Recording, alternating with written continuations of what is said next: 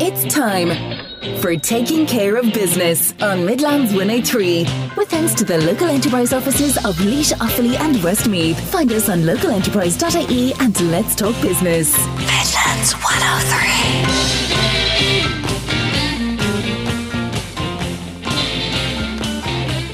Hello and a very good evening to you all. It's Tuesday the 30th of May. I'm Ronan Berry and you're very welcome to Taking Care of Business here on Midlands 103.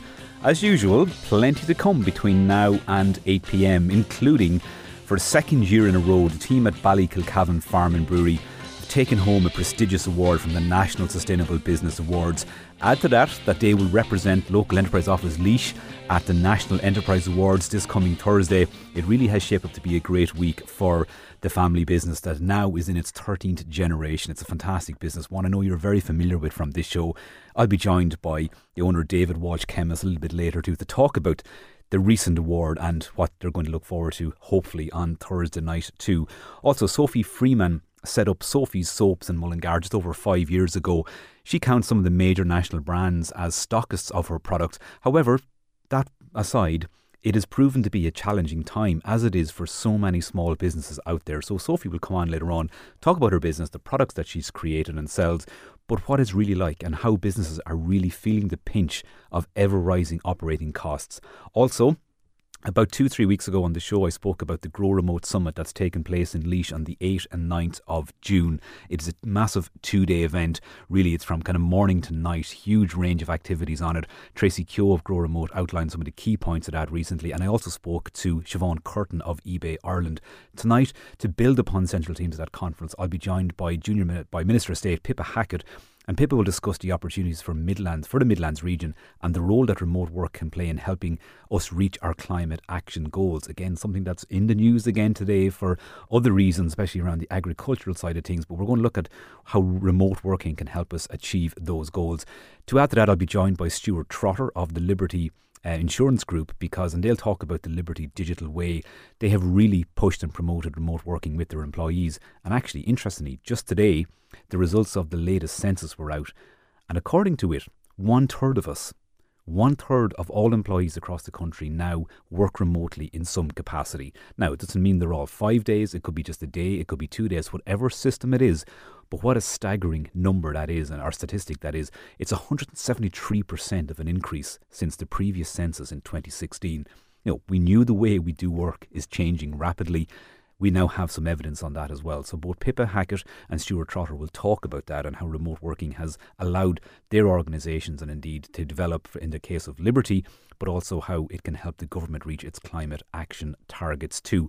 Before that, if you do want to get in touch with me here this evening, as always, you can text or WhatsApp me. It's the quickest and most direct way to get me on 083 3010 103, and your message will pop up here on the screen in front of me.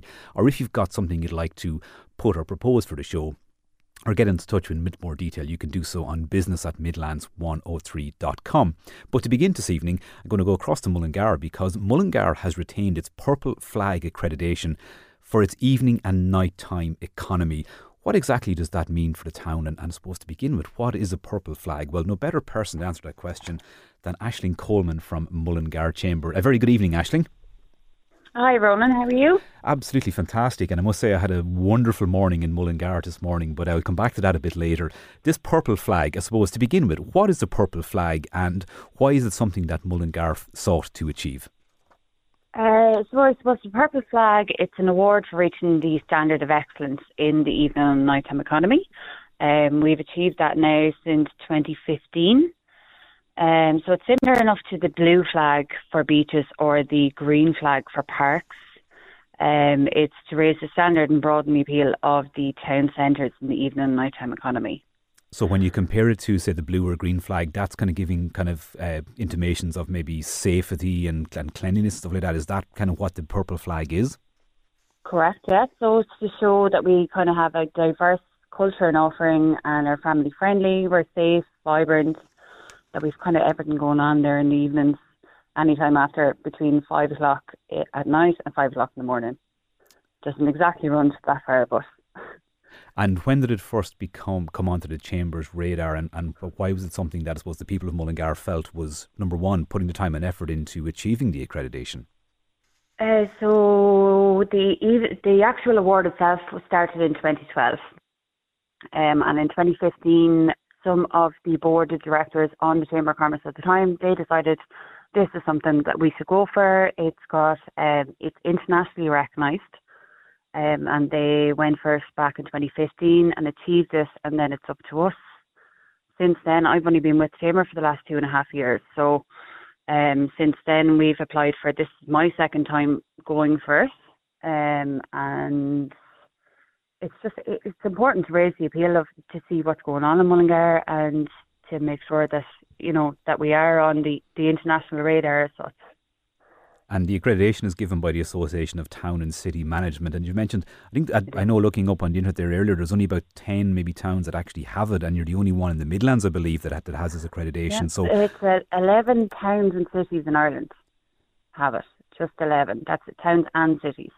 Uh, we're the only people in the Midlands. The other ones, uh, you know, we're up with Carrick-on-Shannon, Cork, Drogheda, Dublin, Ennis, Galway, uh, Salthill, Sligo, Tralee, Waterford, and Killarney. And the actual accreditation process, then the assessment that takes place, um, it says under, uh, it is carried out by expert assessors. What does it involve, yeah. and what sort of, um, you know, I suppose, is there forms to be filled in, or what information do you have to glean from the various businesses and and contributing uh, stakeholders there in Mullingar?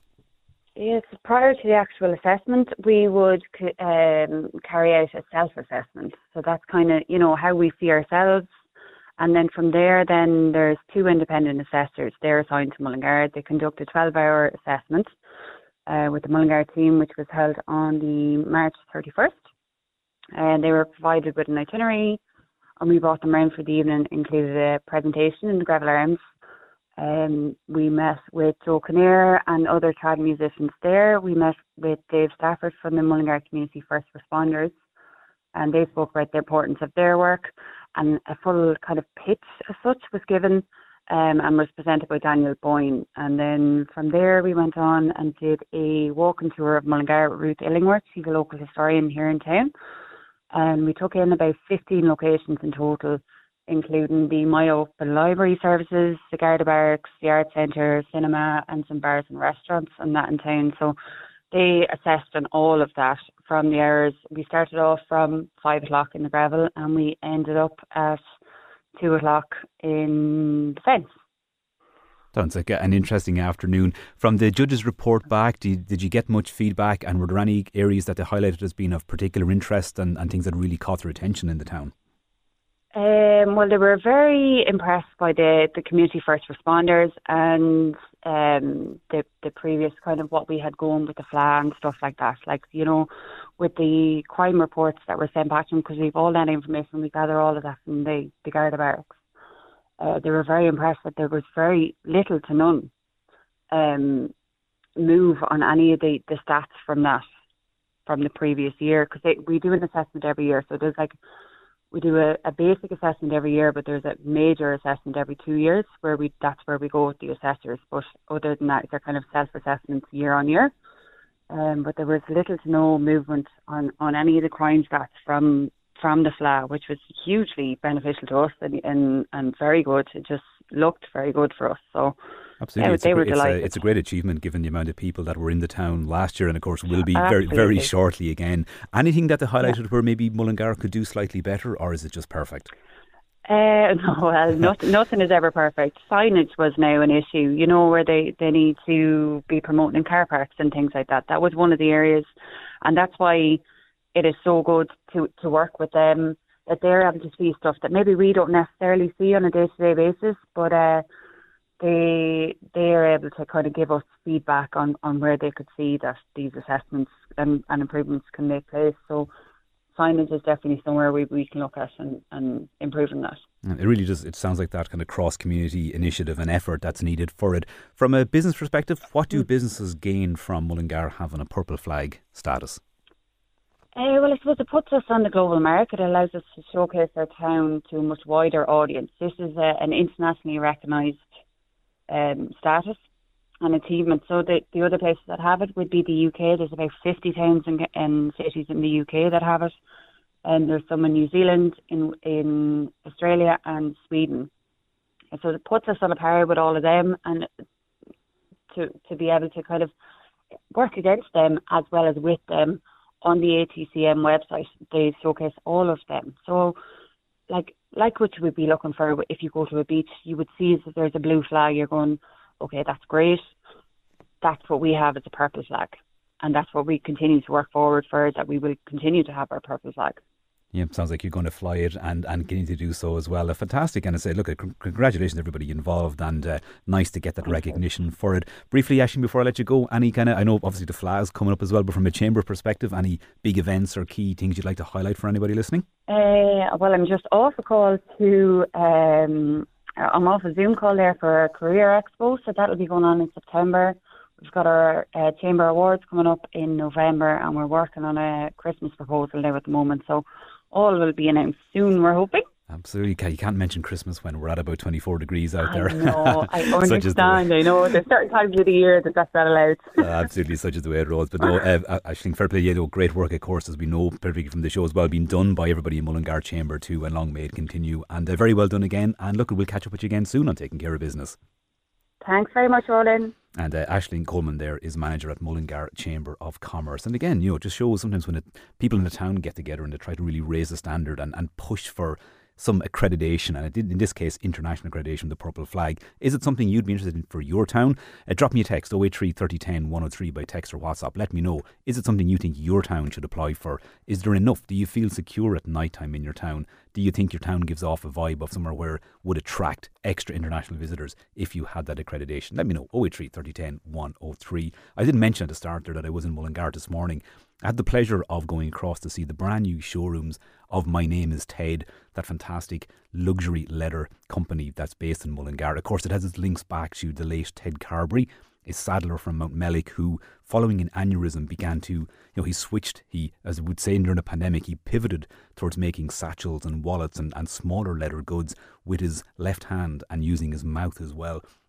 And the reason I was over was my parents actually had an original Ted Carberry satchel in their house.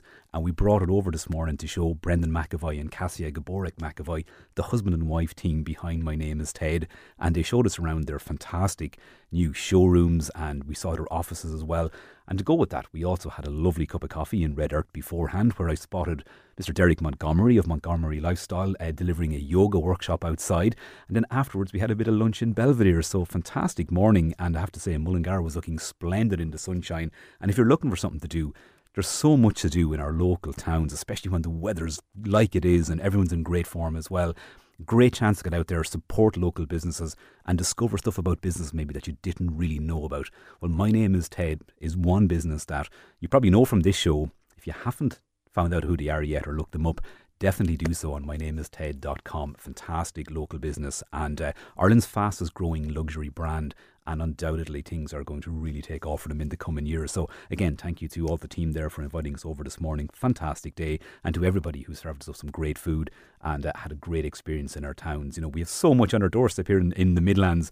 Get out there and explore it. Now, time for me to get out of this, take a quick break. After that, we'll be back and we'll go to another Mullingar business who, despite, you know, having gained great ground over the last couple of years, is, is feeling a little bit of pressure based on the rising cost of just doing business, given everything the way things have been in the last year or two. So that's coming up after this quick break. Taking care of business with thanks to the local enterprise offices of Laois, Offaly, and Westmeath. Find us on localenterprise.ie and let's talk business. Still to come on taking care of business, while you look at that Grow Remote Summit that takes place in Laois on the 8th and 9th of June. Minister Pippa Hackett will join me to talk about the advantages that remote working offers and the opportunities it provides for areas like the Midlands to really create sustainable employment and also, as well as that, to help reach the climate action targets as set out by government and indeed in some ways mandated upon us too.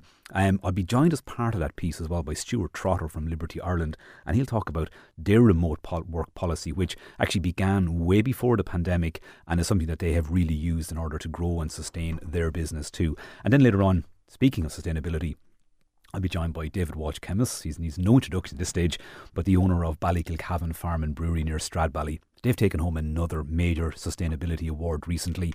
And on the back of that will represent Local Enterprise Office Laois at the National Enterprise Awards this coming Thursday in Dublin. So fantastic times and fantastic recognition for what is an amazing business. Find out more about that at about 10 to 8. Now, before that, I'm going to just pop back to Mullingar here because, yes, there's huge amounts of positivity out there.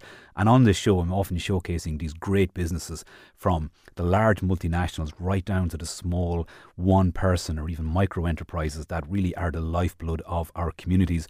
Um, at a rough guess, something like 92% of the jobs that exist in this country are linked towards micro enterprises. And if you look at the, the statistics behind the local enterprise offices and the amount of employment that their clients are creating year on year, it is it really just showcases how important they are to our very economy. Well, one such business like that is Sophie's Soaps, based in Mullingar. I'm delighted to be joined now by its founder, Sophie Freeman. Very good evening, Sophie.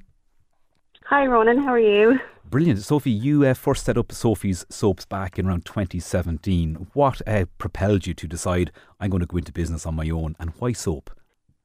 Yeah, so it was crazy. I actually went to college and I got a degree in digital marketing. I worked in it for about two years and I just didn't like it. Uh, I didn't enjoy it. Um, I just fell into soap making, really. I saw videos on YouTube on how to make them and I just fell in love. Um, and I learned how to make them from scratch. And then I had so many at home, I decided to start selling them. And from the point when, when you looked at kind of creating these soaps, any kind of key things you wanted to do, like in terms of maybe the ingredients, or what, what was your kind of private, what, what was the kind of driving kind of metrics behind it for you? So I really wanted to create a vegan, cruelty-free, plastic-free palm oil free soaps that would kind of be that wouldn't impact the environment in any negative way. So um, that way, I'll, I I feel good about making these soaps. They're very artistic. They kind of have really beautiful designs, but at the same time, they're not having a negative impact on the environment. Did that present any challenges in terms of then maybe cost to begin with? Like if you're trying to do something that you know really is almost like a passion piece as well, or did you find it relatively simple to go and convert that into and actually be able to create the products? It was it was difficult to be honest. The ingredients for well, ingredients in the packaging for a sustainable brand are very expensive, as you can imagine, and there's not a lot that you can get in Ireland. So I kind of have to outsource, and a lot of the ingredients are in the UK, which has presented a challenge with Brexit as well. On top of that. Absolutely, yeah. Brexit presented many challenges too, and of course, you're back, kind of, you know, 2017. We're still a couple of years before the pandemic hit, and people tried to make all sorts of things at home. But at that point, you'd been gaining good traction with your business too, because at this point, you have you've stockists right across the country. Um, take us through some of those kind of key stockists and um, what it was like getting getting your product onto their shelves. Yes, so um, one of my main stockists now is the Refill Mill in Mullingar. Um, she's brilliant. She has a zero waste shop and she has zero waste groceries and she's got all your zero waste cosmetics. So she would order from me the most. She's brilliant. Her name is Evelyn. Um, and then I have the filling station in Galway City. I have Soap Sisters in Portlaoise. And then I've recently gotten the International Rugby Experience in Limerick City, their gift shop in there, um, and Kelly's Pantry as well in Galway. Um, getting onto their shelves was well, the refill mill was was relatively easy. She reached out to me, so I was very lucky in that. Um, but putting yourself out there and getting into other people's shops is is quite difficult, especially right now with the cost of living crisis.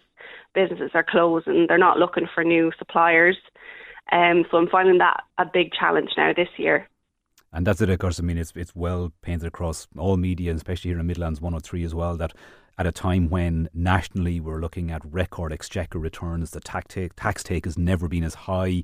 Already there's kite flying about budgets, about giving money back to people and businesses and all that. But the reality is, and I this myself like that, on the ground, lots of businesses are feeling that pinch as well. And and you're no different. I mean, you reached out to me about that and said, look at, you know, this is eh, on the ground. It's not that simple as well. What have the main challenges been in the last while for you? And at what point did you find like this is this is really becoming an issue for me? Yeah, so basically 2020 was my busiest year. It did incredibly well and I based my future decisions then off of 2020. So I decided to move out from my family home. I got my own um, apartment so that I could increase supply so that I could take on more shops. Um, now this year has been extremely challenging, never mind Brexit, but Brexit came anyway and then there was issues with customs and buying in my, my ingredients. So the ingredients uh, prices rose by nearly 200%, some of them, which is insane. And I'm trying not to you know, um, raise my prices, but it's very, very hard, you know, to even cover your bills. So um, I found that was quite difficult, you know, on renting and the rent increases. And then the ESB rose. And then I found a lot of my wholesale businesses started to close down as well, like Green Outlook, say, um, Fiona had to close her business, and Bear Blue as well. Um, they closed their business earlier this year. You know, it was very sad to see them go. Yeah, that really is. I think a triple whammy is is, is a kind of a, a, basic way of describing that. But not only are you trying to safeguard your own business, but that threat of potential the business you're supplying going out of business too, and that's that one is very hard as well to manage. At least with your own costs, you can you can see on a weekly basis what it's costing you, but trying to gauge what what's happening with other businesses is definitely tough. I can imagine that's it. It it really it really is difficult. And then as well, like you know, there's no support really for small business owners. I found across the board from the government. Um, so if you have a slow month, say, and you only make maybe 200 euro, which is you know it happens. Um, you just have to make do. You know, there's nothing you can do, you have to try and pay your bills and pay your ESB and everything. You know, um, small business owners or some of them are sole traders like me, and I'm the sole runner of Sophie Soaps. And if it has a slow month, it really impacts me big time. And the slow month is that just maybe orders not coming through, your your stock is not you know needing more product as well, or is there kind of other factors that might contribute to that? Like I mean, I suppose when you are a sole trader, you say everything you do twenty four seven, you're in that business. Yeah, it, well, you see, I work around the clock. I work I, I work non-stop. Um, and I've just noticed a big dip now this year with businesses closing. That's the biggest issue for me, I think, this year. Um, never mind rising costs, but businesses are closing and they're not taking on new suppliers. And I've never seen this before. This is the first time I've seen this in five years, but they're not taking on new suppliers because they're struggling as well. You know, every small business is, is struggling big time. Yeah, absolutely, and you know, people across the boards and across the, the three counties will, will reiterate that too. That on the on the surface, maybe you're trying to project that everything is fine, but the reality of those rising costs, and as you've pointed out, like the the vulnerability of those other shops and those other people that you're relying on too. But uh, from the point of view then of your own business, how how confident are you that in six months' time you'll still be in business, or what what what might actually force you to say, well, unfortunately, this has been great, but I have to make a very tough decision here. Yeah, see, I, I absolutely love what I do, and that's what keeps me going, even though it's probably not the most viable right now. I absolutely love what I do. It's my customers that keep me kind of going. I get calls and I get emails about how great the product is and how, oh, my husband uses your shampoo bar and he'll never use any other shampoo again. Like that kind of keeps me going. I want to keep supplying these people. But to be honest, I'm kind of just taking it day by day because you know I'm I'm I really don't want to close because I love it so much. But it's not something that I can say isn't going to happen because of the rising costs. If anybody listening now could uh, wave a magic wand and do something for Sophie Soaps, what would it be? Oh, if I got a ton of orders in, or if I got, if a few shops uh, emailed me and said, "Oh, can I stock your products?" That would be the best thing for me. Um, the shops that I supply are my main supporter. They are my biggest supporter and they're the reason why I'm still open.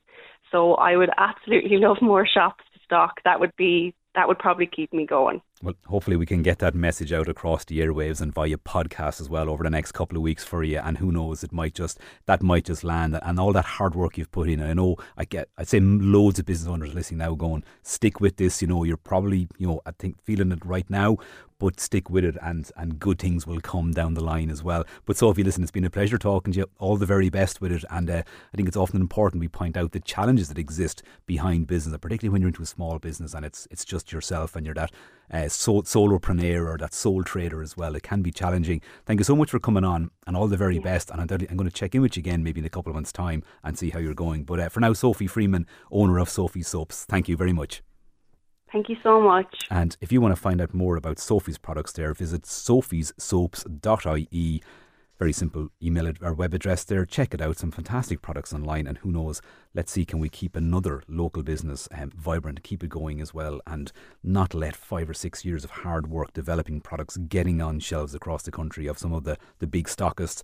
Let's let that not go to waste. You know, I think fingers crossed things will work out there. And um, thank you to Sophie for joining me this evening. Now, time for another break. Later in the show, I'll be going to Laois to talk to the owner of Ballykilcavan Brewery as they've picked up another major sustainable Sustainability Award, excuse me. But after a break, we're going to look at remote working and the role it can play in terms of meeting climate action targets from a sustainability point of view, but also in creating lasting sustainable employment within the Midlands. And this is all in the back, of course, of the Grow Remote Summit that's taking place in Portlaoise early next month. So lots to come here on Taking Care of Business. Taking Care of Business with thanks to the local enterprise offices of Laois, Offaly and Westmeath. Find us on localenterprise.ie and let's talk business. Welcome back to Taking Care of Business. A couple of weeks back, I was joined on the show by Tracy Keogh, one of the co founders of Grow Remote, and by Siobhan Curtin of eBay. And they spoke about, I suppose, in advance of the Grow Remote Summit that takes place in Portlaoise on the 8th and 9th of June this year. And, uh, you know, really throughout the pandemic, one thing that came to the fore was number one, there's another way of doing work. There's a way that in a lot of cases can actually be more productive and can deliver better work life balance for employees. And actually, the results of the latest census, and even today it was published and said that basically one third of employees now work remotely in some capacity. That's up 173% since census 2016, which might sound like no surprise, but it's an indication that remote working was here. But it's also now very much something that's here to stay. So, the look at the opportunities presented from remote working, both in terms of creating sustainable you know, environments here for people to live and work in around the Midlands, but also looking at meeting our climate action targets. I'm delighted to be joined by Minister of State Pippa Hackett. Pippa, of course, is Minister of State at the Department of Agriculture. Uh, Pippa joins me now. Uh, good evening, Pippa. This whole thing evening, around Ronan. remote working, you believe, you know, it has huge potential to bring opportunities for people to remain in and to even return to or settle back into the Midlands and really grow our local communities. Absolutely. Um, I think if we flash back a, a, number of years, even before COVID, you know, people just w- wouldn't really have thought much about remote working. There w- might have been, you know, a few people doing, but certainly I think the experience over COVID, people were, you know, good proportion of people were, were forced into remote working, and it was a challenge at the time. But lots of people got through it, um, and many people saw the benefits, as you say, to their own, um, you know, work-life balance. Um, some people worked better from home than they may have done in an office situation. And I think, you know, the potential there just on those issues alone um, is vast. Um, I think there's a real role here, um, you know, in, in, supporting remote working. Um, and there's a whole lot of other benefits as well. Um, as you said, you know, there's climate action benefits. It's actually referenced several times in the climate action plan, remote working as an action. Um, and I think it's wonderful that the that the Grow Grow Grow Remote Summit is coming to Portlaoise in the Midlands next week. Absolutely. I know Tracy pointed out there a few weeks ago that uh, the Midlands in particular has been a huge supporter of the Grow Remote movement, which started in Ireland and is, is now a global organisation and really has been a game changer in terms of even policy around remote working. But you yourself have, have experience, obviously, of, of both commuting and working from home. And so you kind of understand and you've seen firsthand the quality of life benefits that it can bring. Absolutely. Uh, yeah, no, certainly. Um, I think um, I think people maybe I remember like years ago, even you know working in before I was a politician, doing a little bit of remote working, and I didn't think it worked very well for me. I found I was too distracted, um, and, and I couldn't do it. But certainly, I think more recently, I think the the focus has come on it. I think obviously, you know, broadband connectivity has improved, and that's that's going to continue to improve in terms of the broadband rollout is important. Um, and I think the fact that other other people in your maybe business um, are also working remote you know, puts you in into a different sort of um, connection with them, and it, it's it's okay to do that. I think we're looking at, you know, certainly benefits. Um, as I said, some some sectors see a boost in productivity from people who work remotely, um, and evidence also suggests, and I think this is a good point, that um, remote working. Um, improves um, labour market outcomes for people, you know, with disabilities, people who are in caring roles. You know, enables them to work and to be at home as well. And you know, sometimes that's invaluable. You know, particularly for women. If I can give one very brief example, I mean, I was canvassing in Edenderry last Friday um, during the day, and you know there was quite a few people at home, and, and quite a number of them were remote working, and they were telling me that that's working for them for the last number of years. So it's great to see. Absolutely, no. I think there is huge amounts of evidence out there from people, and as you a lot of people who maybe were aware of remote working previously, but were, were forced into kind of that working from home thing during COVID. But that has now kind of migrated and morphed into that kind of remote model, be it one day, two day, five days a week as well. And um, I, can imagine, you know, it does, it, it really is, you can see the difference even in our local towns and villages too. But you referenced there the Climate Action Plan 23 and obviously government policy really is looking at, at uh, reducing our emissions overall and reducing our carbon footprint and in order to meet all the, the kind of climate and sustainability goals that are out there. Um, some things been highlighted in the news over the last couple of days too. But uh, you believe from, from, from a point of view of remote working, the reductions in transport emissions alone, there's a potentially huge savings can be made there. Yeah, there is actually the, the, the potential savings are quite significant, um, and even you know, despite any extra emissions that might happen while somebody is at home, you know, using electricity and so forth, the, the net environmental gains are, are, are significant. Um, also, that congestion piece, you know, while not strictly climate action, it's still a, a bit of, um, you know, well-being and work-life balance as well. I know because I mean I can go up to Dublin in my own role at the moment, maybe on a Monday, not always on a Monday, but the difference between a Monday and a Tuesday is profound because I understand a lot of people are remote working, say on the Monday, but the traffic comes back on the Tuesday and you notice it. And there's, you know, huge swathes of people commuting from, from Edenderry, from, you know, Tullamore, Mullingar, Portarlington, you name it, in the Midlands. You know, a lot of people are going eastwards.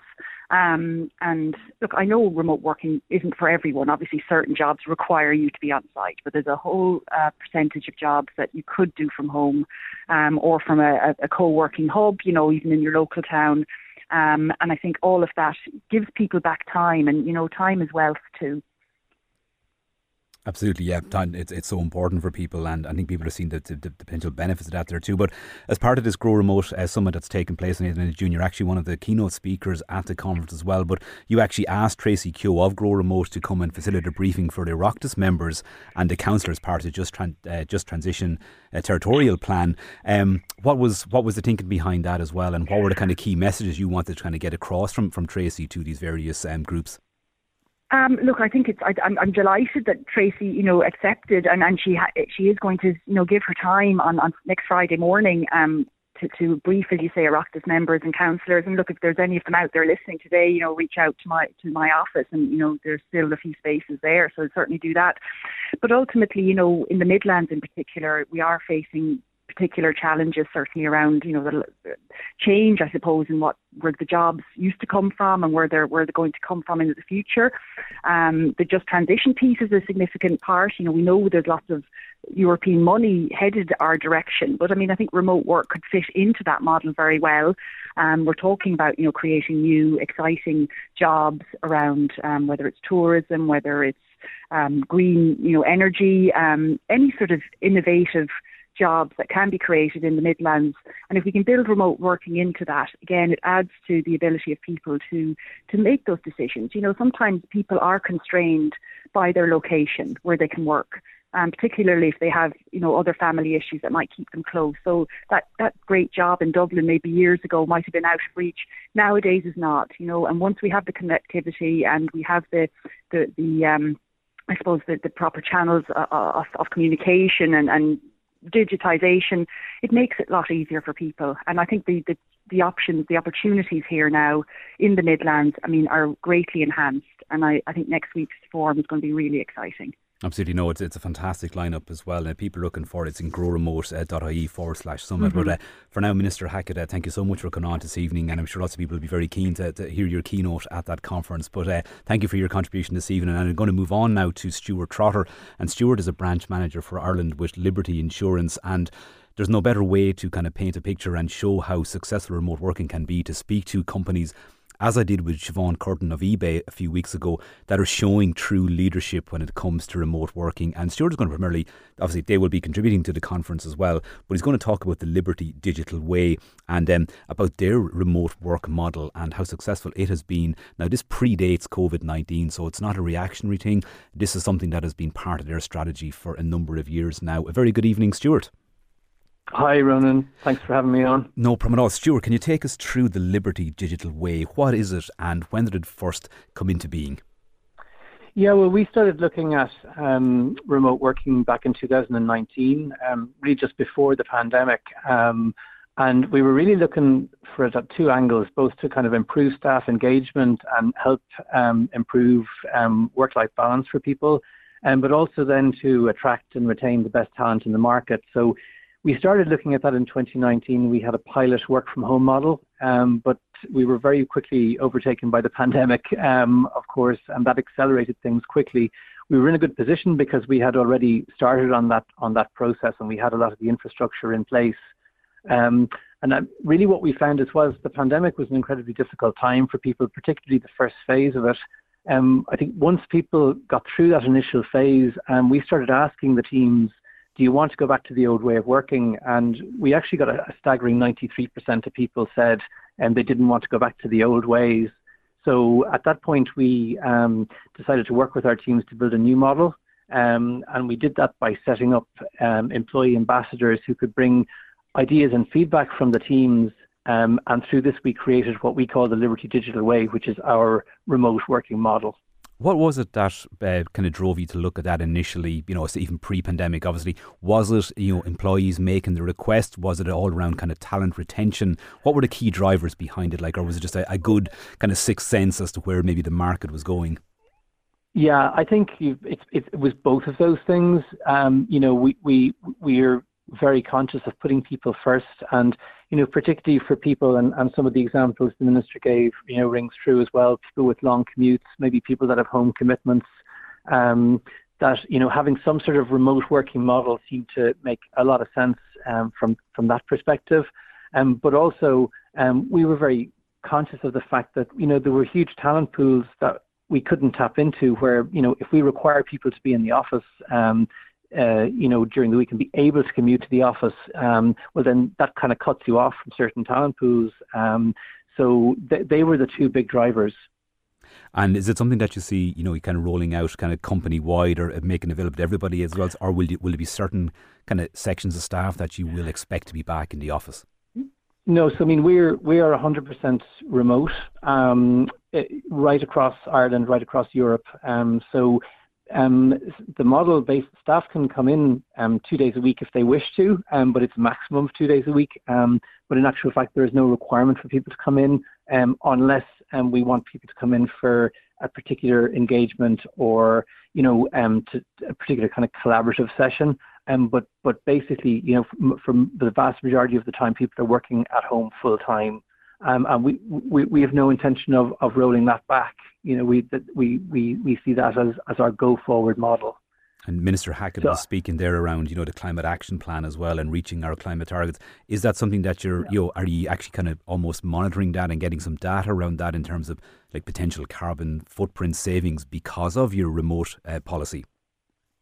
Um, yeah, well, in, actually, we launched our first um, ESG report um, for 2022 this year, um, and we've seen that we have successfully been able to reduce our, our emissions um, significantly, largely through reducing our, our office footprint, um, and that kind of resulting in a reduction in of 45% in our scope 1 and scope 2 emissions. In other words, the emissions that are owned and controlled by the company, for example, electricity, um, oil for the buildings, fuel for company cars, etc. Um, so, you know, we're we're absolutely delighted with that target. I think Liberty Mutual's global target target is a 50% reduction by 2030. So we're we're practically there already. Um, we've also in Ireland um, switched energy providers so that our energy now um, comes from renewable energy sources, and we're going to um, uh, implement that for Spain and Portugal in 2023 as well. Um, that's significant moves as well, and said that data there to, to back up those um, moves. To, but obviously, Liberty Insurance are going to play a role in the Grow Remote Summit that's taking place in, in Laois on the 8th and 9th of June. Um, when did Liberty first engage with Grow Remote, and um, what have the kind of key maybe advantages been, or what have key learnings been from your work with Grow Remote to date? Yeah, well, I suppose we've we've a shared, um, I mean, we've a shared passion really for remote working, you know, and, and such a, a, strong alignment and belief there. So we first got involved with Grow Remote in June 2021, and we were proud to become the first sort of non-tech company um, to become involved. And I suppose insurance is seen as very much a traditional uh, a traditional type of industry. So um, you know we were delighted to be kind of at the forefront of of getting involved, um, and really um, through the partnership, um, we wanted to offer industry expertise to those transitioning to remote working um, and helping to empower more people to work remotely and encourage the, the sustainable community development around Ireland um, that, that, that remote working enables. There's, just, there's um, so many organisations like yourselves that are really coming to the fore and, and showcasing and, and showing that leadership in order to create those remote first models as well. And clearly, again, something that's working for yourselves. Um, in terms of the conference that's coming up in June, um, if you were to ask why people should attend to it, I think we've probably pointed out a lot in this show already. But uh, for you, what what would what would potentially key takeaways be from that for anyone looking to attend? I mean, I I, I think um, creating a vision of what can actually be achieved, and one of the things we found was, um, you know, it, it's very easy to just take your current status quo and maybe make some tweaks to it, but actually I think by being able to see and hear what other people have done and how they've done it, um, that can really shift your your your whole mindset in terms of remote working. Um, and I think that's probably the biggest thing is the opportunity to talk to people who've done it. You'll see people who've done it in different ways. Um, you know, it, any remote working model needs to be adapted to your own business and your your own business model. So I think um, there's an awful lot to be had from um, from the summit uh, in that regard. Absolutely, yeah. Talk to people who've, who've been there, who are doing this or living this already, and reduce that fear factor. And you say, maybe see what you can do and how you can tailor that to your own business. Uh, fantastic advice as well. And Stuart, thank you so much for coming on and giving us yet another case, another uh, strong case study of companies who have embraced this and uh, you know are reaping the rewards and benefits from it. Thank you very much, Stuart. My pleasure. Thank you very much. Stuart Trotter is a branch manager for Ireland at Liberty Insurance. Again, like another company, really paving the way and showcasing what remote working can do. Thanks also to Minister Pippa Hackett for coming on and speaking about her experience of remote working, but also how government are behind us too, and, and, and the way that it can also help in reducing our, our you know our um, climate emissions and helping meet the targets of the climate action plan, whilst creating and sustaining that long term sustainable uh, employment in our Midlands region. Uh, thank you to all our contributors there. Now, time for a quick break. After that, it's across the Laois to Ballykilcavan Brewery. They've won yet another sustainability award, and they're actually up for a National Enterprise Award on Thursday evening too. I'll be talking to David Walsh, Kemmis, very, very shortly. Taking care of business with thanks to the local enterprise offices of Laois, Offaly, and Westmeath. Find us on localenterprise.ie and let's talk business. Ballykilcavan Farm and Brewery in down near Stradbally in County of course, owned by David and Lisa Walsh, chemists. They're a fantastic business. You're very familiar with them from this show. There's been one farm, 13 generations, over 383 years of farming, and just one family. So I think it's fair to say they know a thing or two about sustainability, and they have been recognised again by industry. And for a second year in a row, they have taken home the prestigious and a prestigious award from the National Sustainable Business Awards. It's a partnership um, between PwC and uh, Sunday Business Post. Um, second year in a row. So uh, David Walsh, Kemmis, one of the founders, or one of the owners, joins me now. David, I'm just thinking there, the old dry cleaners around Stradbally must be flat out with all these awards you're picking up lately. Absolutely, yeah, yeah, they're getting good business out of us now, and, and in full sustainability. Like it's actually my grandfather's tux, so oh, at least wow. we get to reuse that. And luckily, he was pretty much the same size as me, so that's fine. We can we can go with that. That's amazing. The same tux that your grandfather's. That's that's incredible. Yeah, I think you're. They, you're they taking don't make them like that anymore. your grandfather now or the tux. Well, absolutely either. either David, look, at it's just, it's another huge accolade for yourselves. You know, you picked up that major award last year, um, another one this year in a slightly different category. Uh, you must be brimming with pride. Yeah, we are, and I mean, like we, we do genuinely try to run the business as sustainably as possible. So it's great when you know an external company or an external um, judging panel comes in and, and recognises that. So we absolutely we're thrilled with it because that's a serious set of awards. I mean, when you look at all the other people, even in our category, you look at all the people who were, we were up against. I wouldn't have been surprised to see any of the other people in that category winning it. So we were yeah, absolutely thrilled well, with that. I'm still I have like, that short list. In, yep, in front of me here: Diageo, Mead Farms, you know, Bread Forty One. You are talking some major, yep. Major players and major companies there. So well done. You're generating about eighty percent of your own power at this stage as well. I mean, what sort of we are? And I mean, I was at? actually I'm looking at the the app. Like today is the the most power we've ever generated in a day. Like we're heading for about 700 kilowatt hours um, over the course of the last couple of days. It, it's like huge power coming in off the the solar with the sunshine. Um, we're looking to the next thing will be uh, hopefully a hydro um, system in the river. So we obviously need to go through planning permission for that. But if we can get that, we'll actually be more or less completely self-sufficient in energy. And I mean, it is a sustainability thing. That's why we started with it. But it's also in this day and age, uh, like it's fantastic to have our own energy security, to know what we're going to be paying for energy, which is very very little. Um, it's really just the repayments on, on the panels and then the hydro. And it's, it's it really closes out that kind of circle because you know as a business, being a farm that grows its own grains and stuff, like it's you know dependent on the sun in any case. So now to be harnessing it for energy is, yeah. is fantastic. But the kind of the, the good news and that Tux is going to be out again on Thursday night because you're also the Laois representatives for the National Enterprise Awards this Thursday. Um, busy times for you.